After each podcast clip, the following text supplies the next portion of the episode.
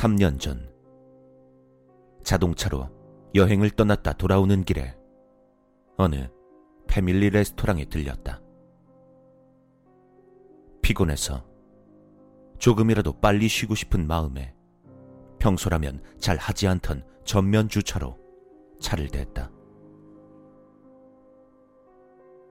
식사를 마친 뒤 레스토랑을 떠나려고 차에 타서 시동을 건다.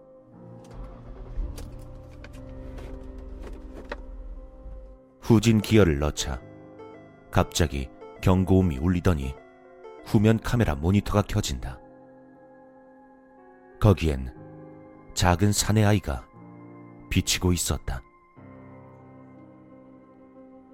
아이는 주저앉은 채 땅에 무언가를 쓰고 있는 것 같았다. 하지만 테일라이트가 들어왔음에도 불구하고 차에는 신경도 쓰지 않는 것 같았다. 벌써 새벽인데다 주변엔 집도 많아서 클락션을 울리기에는 신경이 쓰였다. 어쩔 수 없이 난 기어를 중립으로 돌리고 차에서 내려 뒤쪽으로 가봤다. 하지만 아무도 없었다. 내가 차에서 내리는 걸 보고 장난을 치려고 도망친 건가 싶어 차 주변을 한 바퀴 빙 돌았지만 아무도 없었다. 혹여나 싶어 차 아래까지도 들여다봤지만 거기도 없었다. 그때까지만 해도 재빨리 다른 차 뒤로 숨었나 하는 생각뿐이었다. 그래서 난 다시 차에 올라 후진 기어를 넣었다. 그리고 아까와 완전히 똑같은 일이 반복되었다.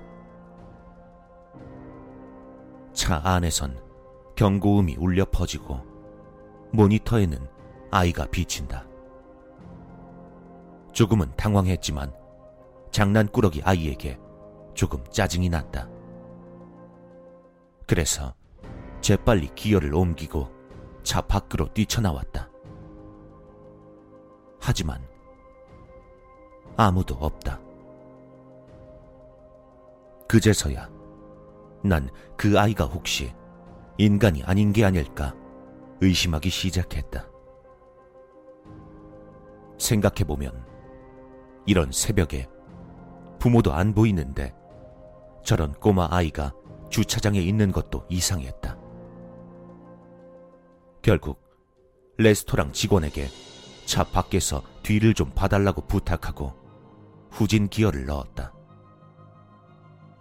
하지만 다시 경고음이 울리고 아이의 모습이 비친다.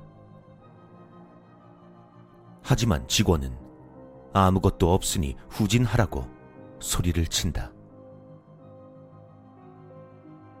한동안 그렇게 망설이다가 난 큰 맘을 먹고 후진을 시작했다. 차마 모니터를 볼 자신이 없어서 차가 지나간 순간 그 아이가 어떻게 되었는지는 나도 모른다. 하지만 차는 아무런 문제 없이 그 아이가 있던 곳을 지나 주차장을 빠져나올 수 있었다. 주차장을 뒤로 하면서 난 왠지 신경이 쓰여 백미러를 보았다. 거기에는 아까와 똑같이 바닥에 무언가를 쓰고 있는 남자 아이의 모습이 보이고 있었다.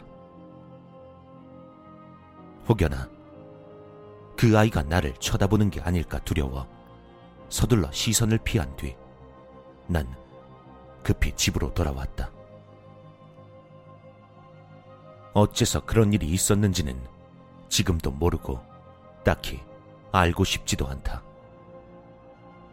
하지만 주차장에서 사망사고가 일어났다는 뉴스를 볼 때면 혹시 그 아이도 그래서 그런 게 아닐까 하는 생각은 가끔씩 들고 있다.